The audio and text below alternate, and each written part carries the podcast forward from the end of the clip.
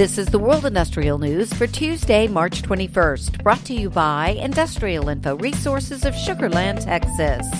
As the U.S. reports record production of natural gas, in addition to record exports of the fossil fuel resource and natural gas liquids, developers of large scale commercial gas pipelines are rushing to meet demand for takeaway capacity from some of North America's busiest hotspots, such as the Permian Basin and the Marcellus and Utica shale plays.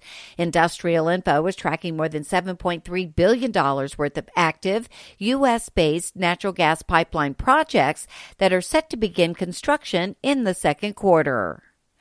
A wave of new export facilities for liquefied natural gas in North America helps solve some of the recent energy security issues. But if the criticism is valid, it does little to address economic concerns at home.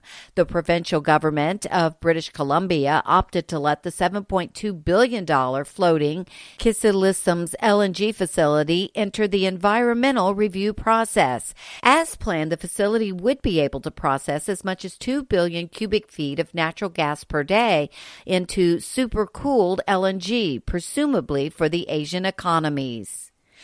Petroecuador reported a loss of 24,000 barrels of oil due to multiple incidents related to an earthquake, social unrest, and operational disruptions.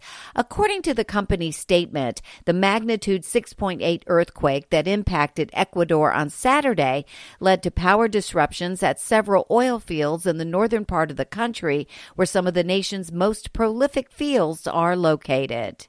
And Europe is celebrating the first successful injection of captured carbon dioxide from Belgium into a depleted oil field in the Danish North Sea as part of Project Greensand. Crown Prince Frederik of Denmark officially initiated the process at an event in Esbjerg, Denmark. For details on these and other breaking news, read the full stories at www.industrialinfo.com. I'm Peggy Tuck, reporting for Industrial Info News.